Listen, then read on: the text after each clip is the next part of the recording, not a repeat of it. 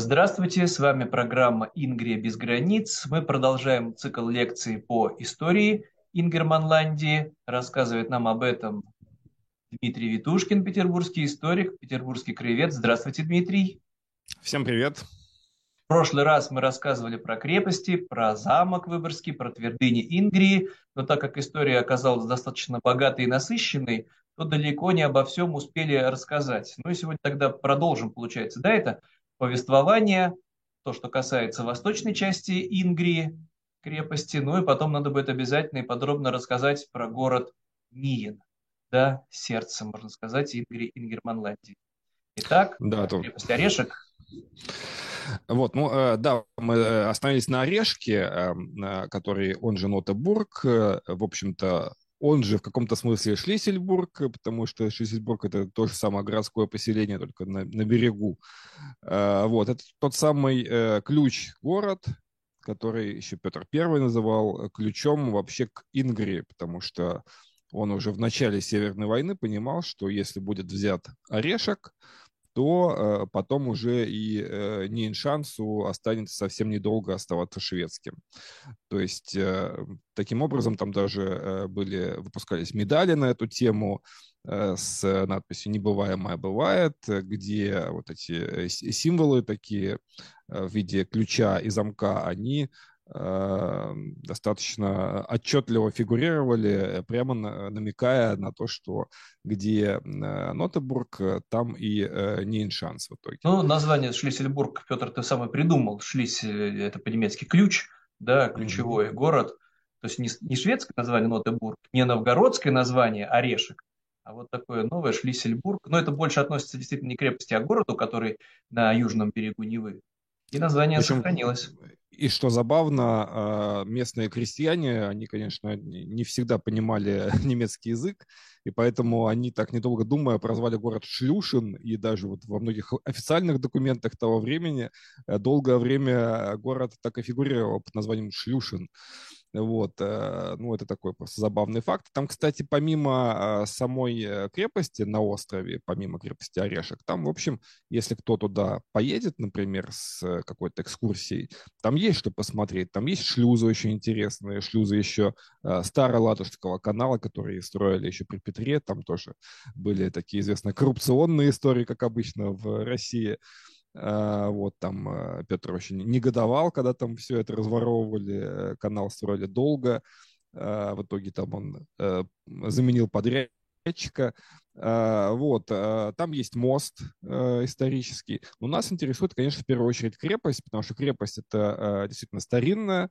Она, как и многие старые крепости, она строилась в течение столетий. То есть там есть башни, например, построенные при шведах, в частности, Королевская башня. А есть башни уже э, как бы русского зодчества. А некоторые, к сожалению, не э, дошли до нашего времени, причем были уничтожены уже в ходе Второй мировой войны, потому что известно, что там проходили бои э, и в Великую Отечественную войну. Там есть монумент соответствующий защитникам крепости, которые Остров оставался, уже. да, в руках советских войск, а немцы, соответственно, могли вести артиллерийский обстрел Получается, да, это... северная часть оставалась в советских руках. То есть это к слову о дороге жизни. В принципе, если бы немцам удалось взять э, тогда орешек, то дороги жизни уже, скорее всего, бы не было, и Ленинград потерял бы даже вот эту ниточку, которая хотя бы там э, немножко могла как-то связывать его с Большой землей в 42-44 э, годы. Да, там весь а, южный вот. берег был в руках у немцев, северные в руках у советских войск, а в крепости на острове оставался, да, ну, гарнизон. Небольшой гарнизон. Там, небольшой. Да, пополняли. Ну и, к счастью, у него не такая печальная драматическая судьба, как у плацдарма Невский пятачок. Угу. Кошмарная ну, история, но это все уже много отдельно. погибших, да. Ну ладно, уж мы про такой страшный 20 век, я сам не, не люблю лишний раз про него вспоминать. Давайте там... в средние века, да. потому что там еще одна у нас пораньше. крепость на востоке, это иногда даже не совсем историческая Ингрия получается, но в современном представлении, если мы ассоциируем с Ингрией Ленинградской областью, безусловно, надо говорить, потому что это Старая Ладога. Угу. Мы уже говорили о ней, и тоже каменная крепость. Вот, и мне кажется, вот именно сейчас, поскольку мы чуть позже будем сейчас говорить про город Нейн, э, важно вспомнить Старую Ладогу, потому что, в общем-то, я уже, по-моему, об этом говорил, э, можно провести такой цивилизационный э, прямо вот такой прямой луч от э, Старой Ладоги э, через Новгород и Нин в Петербург, потому что это э, города, которые во многом функционально выполняли одну и ту же функцию. То есть это такой важный большой центр на территории Ингрии плюс-минус, который был многонациональным городом и который ну, организовывал те земли, которые вокруг него располагались.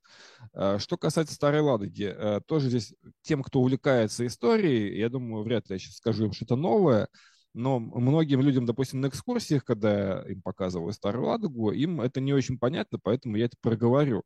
Те башни, которые мы там видим, это башни, созданные в советские годы, это новодел. То есть э, на момент начала 20 века от Старой Ладоги оставались там, ну, в общем, только фундаменты. Эти фундаменты э, запечатлел, например, Прокудин-Горский, мы с вами его уже вспоминали, и есть фотографии того времени, даже цветные фотографии, вот которым уже примерно там 120 лет.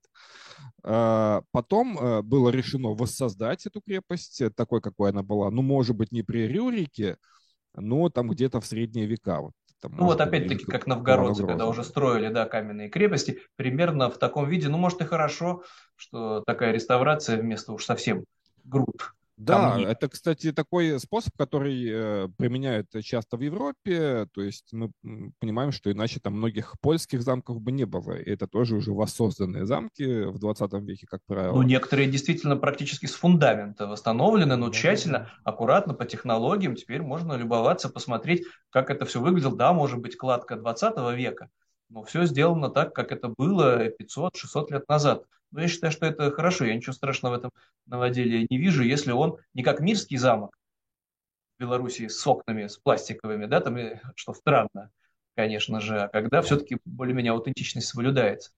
Вы, по-моему, еще не напомнили, не подсказали, что в чем еще была исторически важная вот э, функция, как вы говорите, да, Старой Ладоги, это же на Волхове находится крепость, а это ключевой путь, получается, из Балтийского моря в Ладожское озеро, а потом дальше вверх по течению Волхова, ну, это получается на юг, в сторону Новгорода, ну, и дальше там уже куда угодно, в центральную Да-да-да. Да, часть русской равнины и дальше к Черному морю, Каспийскому морю, ну, в зависимости от того, где Волоком корабли перетаскивали.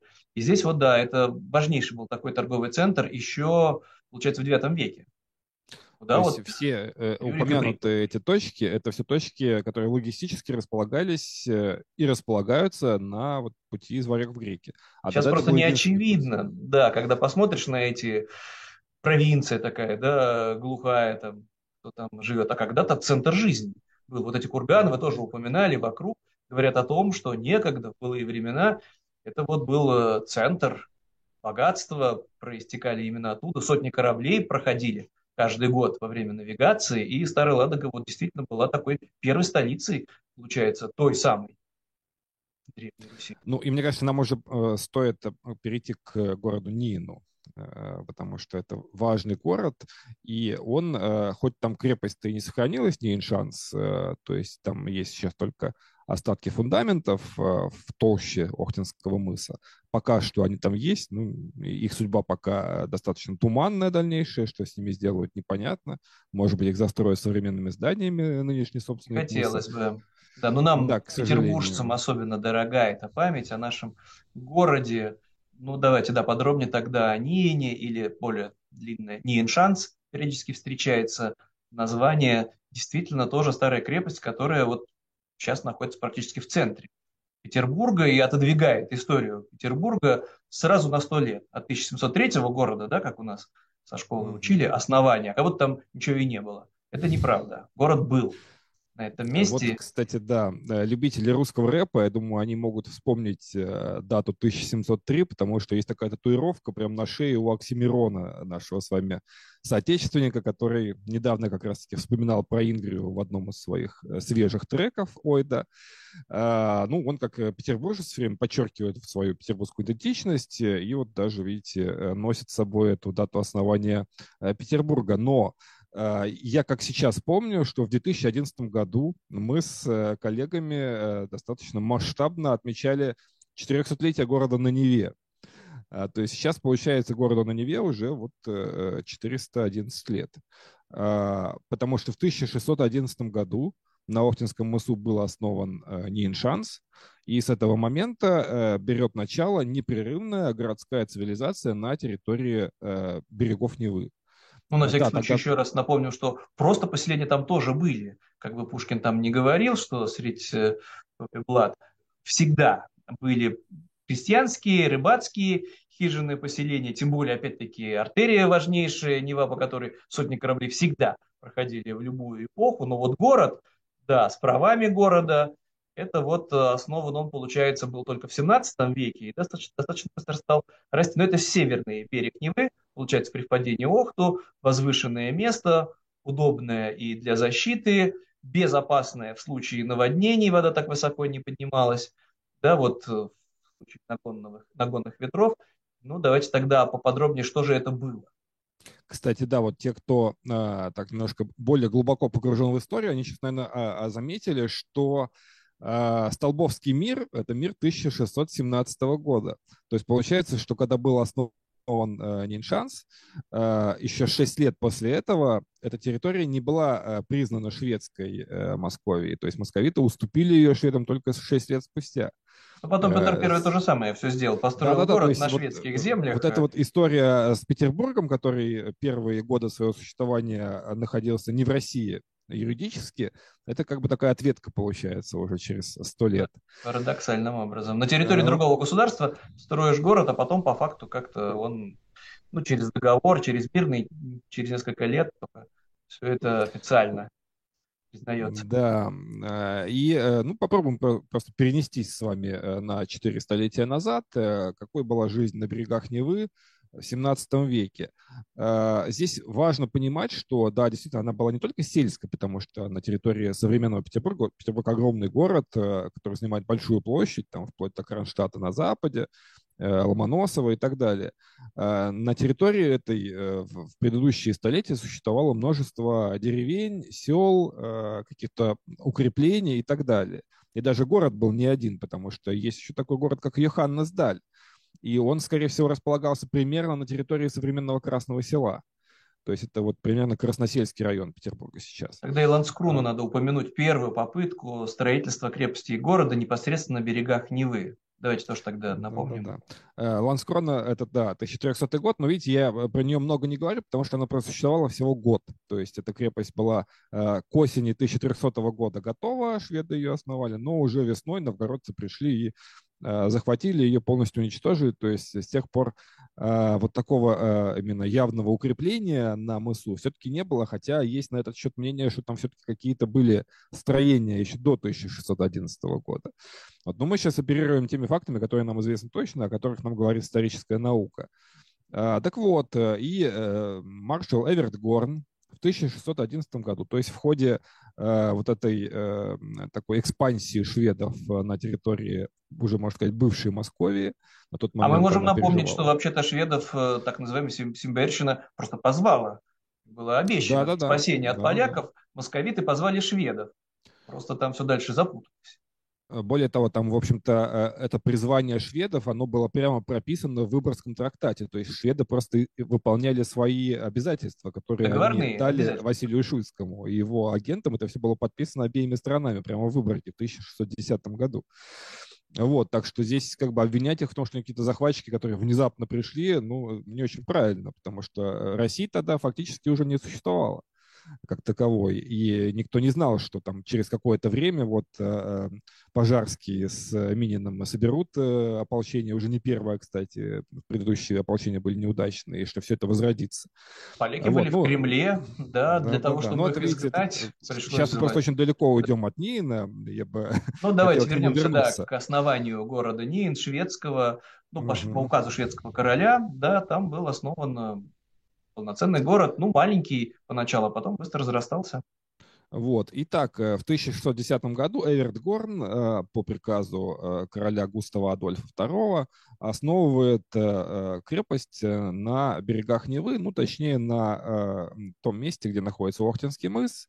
Это вот примерно там, где Охта вливается в Неву. Поэтому Ниен, когда он уже разросся до большого сада вокруг этой крепости, он был не только городом на берегах Невы, но еще и городом на берегах Охты. Сейчас, конечно, когда попадаешь в этот район, э, мало что напоминает о том, что когда-то здесь была такая очень ярко выраженная городская цивилизация. И не так уж и давно по историческим меркам, всего 4 столетия назад.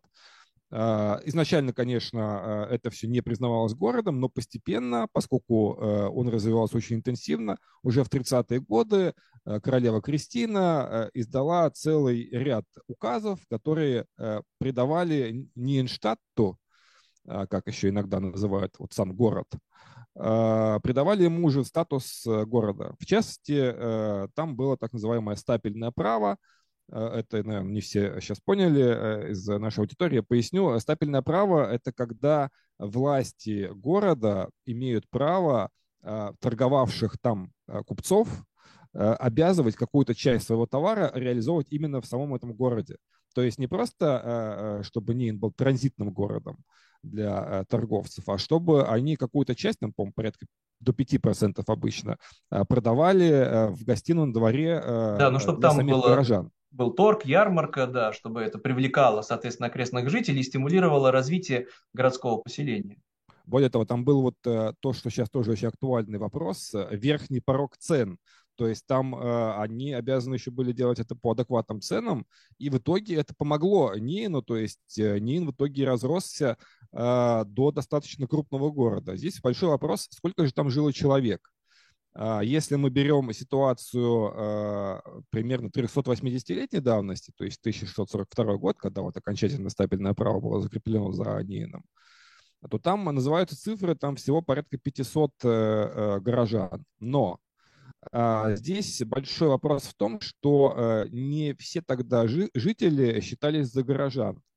Э, вот, э, то есть, например, там прислуга, она не участвовала в переписи, допустим. А, во-вторых, тогда считали по дворам, а жителей было больше, чем количество дворов, потому что один двор это, во-первых, несколько членов семьи, там обычно в семье там могло быть и 10 детей, и 15 детей, и какое-то старшее поколение, э, то есть семьи были многопоколенными. А во-вторых, э, зачастую, эм, ну, на тот момент, эм, э, допустим, там дворянские усадьбы не считали за двор. То есть там вот дворянин жил в своей усадьбе, например, там как тот же майор Конау, на территории которого ныне находится летний сад, а, но он, естественно, не был участником этой переписи. А тут, наверное, Поэтому... да, можно упомянуть, что появилось очень много усадеб вокруг Нина. То есть на Васильевском острове была огромная тоже усадьба, то есть когда там, э, соответственно, крестьяне обрабатывают дворянское землевладение, да, соответственно, там могут и проживать, но все это сады, пашни, облагороженной, благоустроенной территории, действительно. Да-да-да. Вот как раз-таки на территории Васильевского острова, тогда его там чаще называли Хирвисари, Лосиный остров, располагалась э, усадьба э, Далагарди. И там даже известно, да. что точно стояла большая мельница, вот как раз ближе к стрелке, где э, ветер очень хороший, и, и по сей день это там можно ощутить. Несмотря на то, что саму стрелку, конечно, с тех пор меняли, даже свои очертания она немножко поменяла уже в начале 19 века. А, но вот получается, что да, там тогда было поместье, или, как говорили ингермаланцы, мызы. Мызы, да. Это вот то, что сохраняется сейчас э, в Эстонии, в Латвии, но когда-то это было и в Германландии. Мызой называли такой э, двор. Кстати, не обязательно э, это была помещичья усадьба, это мог быть просто двор какого-то состоятельного землевладельца с пристройками к нему. Ну, немножко это даже похоже на понятие торп в Скандинавии. Вот. Сейчас, конечно, слово мыза, я боюсь, что даже в Петербурге эм, не все поймут. А, вот, то есть получается, что сам город э, э, Ниеншанс, э, Ниен, или город Ниенштадт, или как его называли, Канцы еще в русских летописях, он как Канцы фигурирует. Он был окружен, во-первых, достаточно такими оживленными предместьями, во-вторых, там помимо деревень этих предместий еще были дворянские усадьбы, вот эти мызы. В-третьих, там ну, мы не можем не сказать, что вообще довольно много и русских там жило. Просто если мы рассматриваем, на сам, рассматриваем сам город и его население, а, то мы видим, что там а, жило, во-первых, там порядка двух с половиной тысяч человек, если так вот прикинуть, сколько там было на момент конца 17 века, примерно две с половиной тысячи. Ну, по европейским скажет, меркам для той эпохи это серьезное поселение, многонациональное. То есть если там и голландские купцы не просто проездом были, а строили собственные дома, проживали там круглый год, то есть за 2000 километров от э, Нидерландов, то есть все это, значит, был растущий, перспективный, коммерчески выгодный маршруты там были все. Опять-таки все, конечно, через него пролегало, и город действительно рос и богател. И э, самое главное, что э, ну, не, не все, наверное, просто представляют, как он выглядел. Э, в принципе, если вы много путешествуете по Европе, например, там много таких небольших старых городков, и вот подъезжая к этим городкам, вы можете себе представить, будто вы подъезжаете к нашему Нину э, в 17 веке, потому что ну, одних только кирх там было три штуки. Изначально там была шведская и финская, они отдельно э, э, исполняли свое богослужение. А к концу века там еще и немецкая община пролоббировала создание своей отдельной немецкой кирхи. А, там была православная церковь, но не в самом э, э, городском посаде, а на том берегу Невы, примерно где сейчас находится Смольный. Э, там было село Спасское, как одно, одна из составляющих вот этой большой экумены Нина. Там окормлял верующих православный поп. А, но известно, что, вот, скажем, а, в 1656 году, когда а, московиты захватили Нейн, там многих перебили, убили даже этого папа. Хотя, казалось бы, православный э, священник, но вроде как он должен был быть такой пятой колонной Московии, однако нет. Что касается населения Нейна, тоже важный момент. Кто же там вообще жил э, из народов? Некоторые думают, что одни только сплошные шведы. Это точно не так, потому что даже вот из того, что я сейчас перечислил, мы видим, что там в городе жили и финны, и немцы, то есть даже лютеране были разные, и даже э, церковь они построили для себя, э, каждая община свою. А, ну, там, во-первых, там было довольно много русских, хотя э, в какой-то момент им запрещено было селиться постоянно в городе, но точно известен указ короля – который в какой-то момент э, позволил русским купцам тоже жить на, терри на территории Нина, спокойно, свободно торговать, так же, как это делали купцы других национальностей. И, в общем-то, никак они уже не отличались э, от других подданных шведского королевства. Более того, я напомню про феномен байеров, так называемых, то есть тех представителей русской аристократии, ну, собственно, бояр, ну, в шведском произношении это стало байерами, Э, которые остались просто э, в Ингрии, в своих поместьях в начале 17 века, и просто э, присягнули шведской короне, то есть они стали подданными шведского короля, но при этом оставались этническими русскими, оставались зачастую православными. Некоторые из них даже были собственно, комендантами Ниншанса. Ну, по фамилии мы... там совершенно очевидная, да, фамилия русского коменданта, который еще и оказывал сопротивление войскам Петра I. Но да, там забегая вперед, уже в Швеции до сих пор есть потомки тех самых байеров, э, ну или тех русских, которые присягнули шведскому королю, после захвата Германландии перебрались в Швецию, и по фамилиям там насквозь, конечно, славянское происхождение, хотя прошло уже больше 200 лет. Я бы сказал, местами там даже тюркское происхождение, потому что вот как да. раз, когда мы э, в 2011 году отмечали здесь 400-летие Э, Нейншанса, к нам приезжал Пересветов Мурат, э, как раз-таки потомок одного из э, боярских родов, которые жили в Ингрии еще в 16 веке и, соответственно, с 17 века стали шведами. А, и до сих пор, получается, да, живут люди, вот, потомки этих родов на территории Швеции, в Стокгольме, вполне успешно существуют. Думаю, что останется они в России в тот или иной момент времени, наверное, мы сейчас бы уже не имели возможности с ними пообщаться вот так легко. А, вот. Э, э, потом э, не могу не вспомнить про шотландцев, потому что как минимум два коменданта Ниншанса были этническими шотландцами, в частности Томас Киннемонт.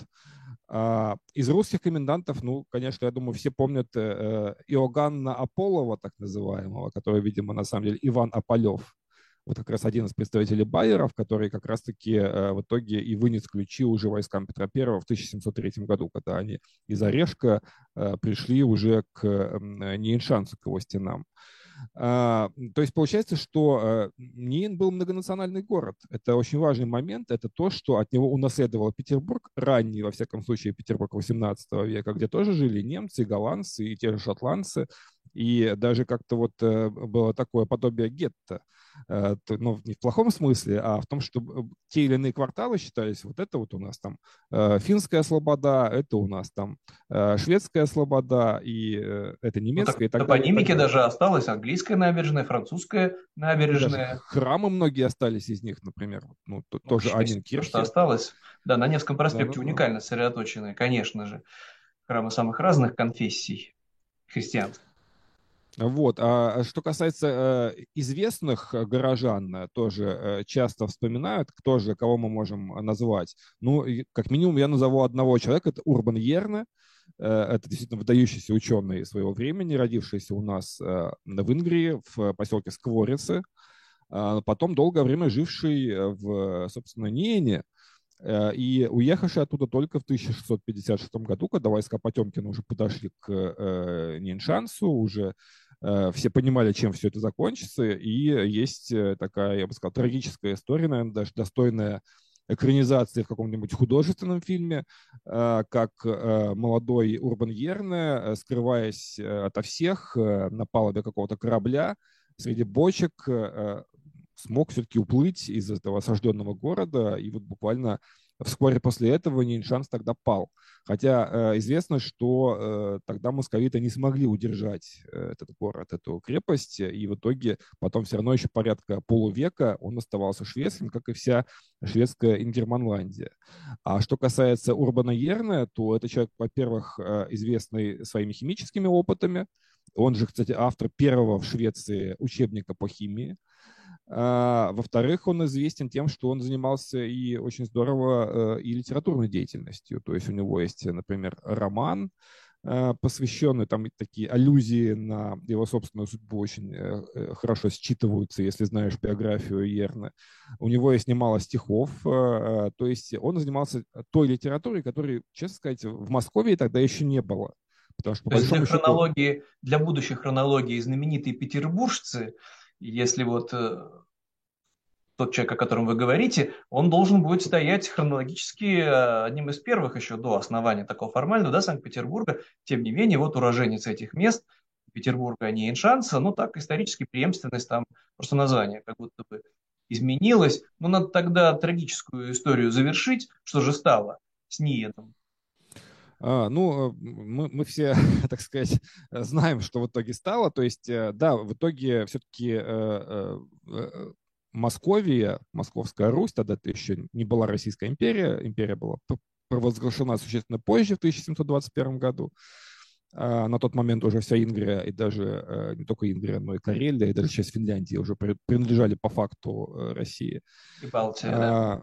Вот, то есть, ну, Петру Первому удалось то, что не удавалось его э, предшественникам. Тем не менее, мы и по Ливонской войне еще конца XVI века, и по многим военным конфликтам уже времен Алексея Михайловича мы видим, что э, Россия стремилась выйти к Балтийскому морю, стремилась, э, чтобы Ингрия вновь стала ее частью, а, но вот в течение там, а, более чем 100 лет это не удавалось, несмотря на какие-то отдельные победы и даже взятие Ниншанса.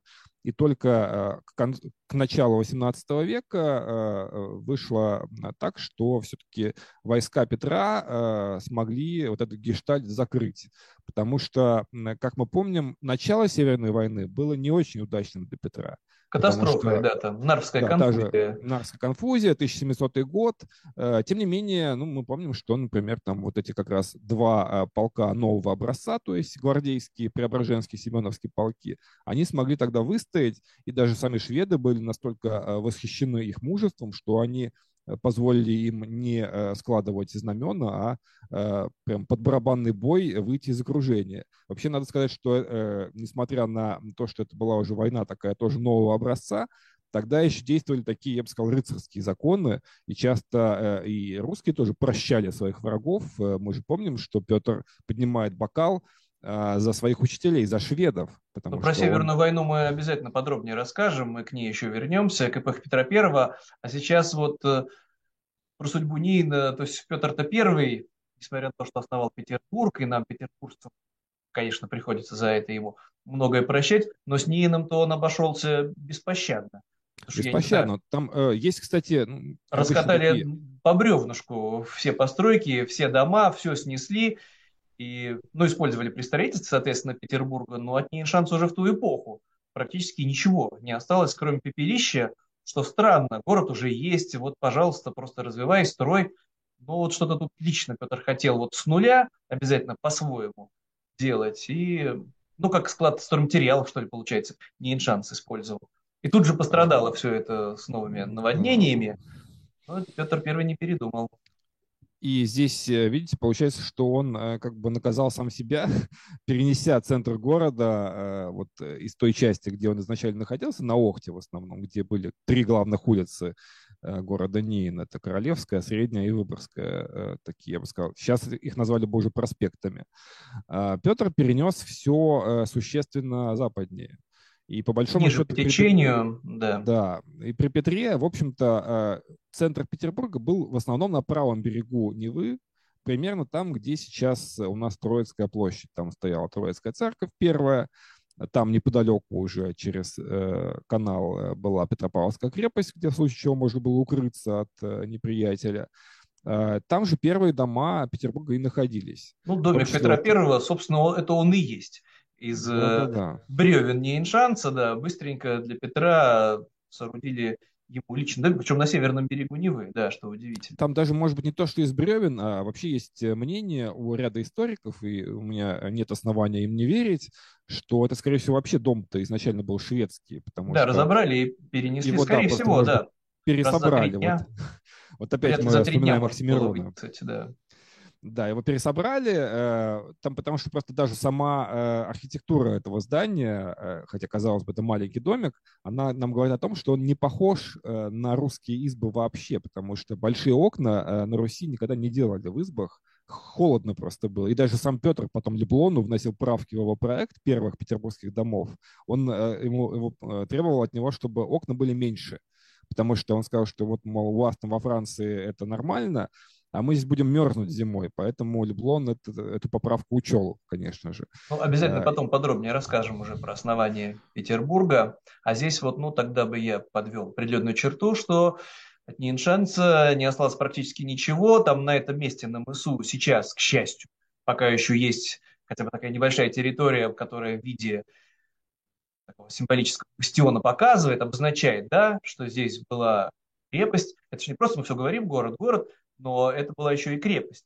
Не Эншанс, который приходилось брать штурмом, но вот исторически была, а, а, а фактически ничего не видно, к сожалению. Я бы даже добавил еще, если у нас есть еще немножко времени, немножко, э, да. что даже э, на, на современной Охте, как некоторые краеведы утверждают, если зайти во дворы, там видно, что вот сама сеть дорожек и сеть э, каких-то газонов, которые там есть, она не очень совпадает с уличной. То есть, ну, как они утверждают, действительно есть какие-то остатки даже в планировке, оставшиеся от Нина. А что касается того, что осталось от Нина вообще, вот не так давно, буквально несколько лет назад, э, там э, прокладывали трамвайные пути на Охте, и как раз-таки буквально в метре под землей обнаружили там просто э, фундаменты домов Нина. То есть они, вот эта вся подземная часть домов, там дома-то были каменные, она вся сохраняется. И, в общем-то, при большом желании, если бы кому-то это было нужно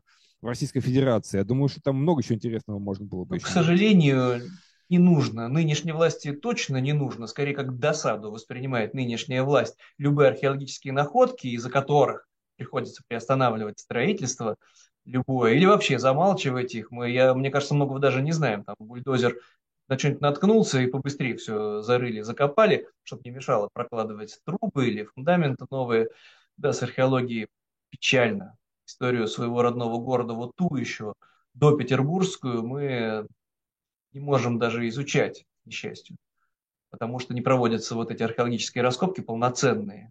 В том числе даже вот на территории города, про который все очевидно, что он там был, в Нейншанце. Но давайте тогда на оптимистической ночи зака- заканчивать, что мы все-таки надеемся, что не будет там все перекопано так, чтобы ничего не осталось. Мы дождемся, доживем, что полноценные археологические изыскания там будут проведены на Охтинском УСУ. Мы узнаем, что там еще и до существования не иное, явно могли быть поселения более древние, может быть, там остались какие-то артефакты, и это обогатит историю Петербурга. Я в двух словах тогда позволю себе э, э так резюмировать. Во-первых, очень здорово, что все-таки городской общественности, горожанам удалось отстоять мыс от э, вот этого небоскреба. На Лахте он гораздо лучше, чем стоял бы на Охте. Э, он бы точно не смог сохранить э, все вот эти вот фундаменты. А во-вторых, ну да, расслабляться нам точно рано, и хочется надеяться, что все-таки там будет создан какой-то археопарк, в принципе, все эти проекты уже есть, и, в общем, для всех это было бы лучше, нежели какое-то там современное здание на этом мосту. Конечно, было бы здорово, чтобы там а, было место, которое рассказывало бы о допетровской истории Ингрии. Ну, тогда друг другу это пожелаем. С нами был Дмитрий Витушкин, петербургский историк, петербургский краевед, я Максим Кузахметов. И до встречи на следующей лекции по истории Ингрии. Всего доброго. Всем пока. До свидания.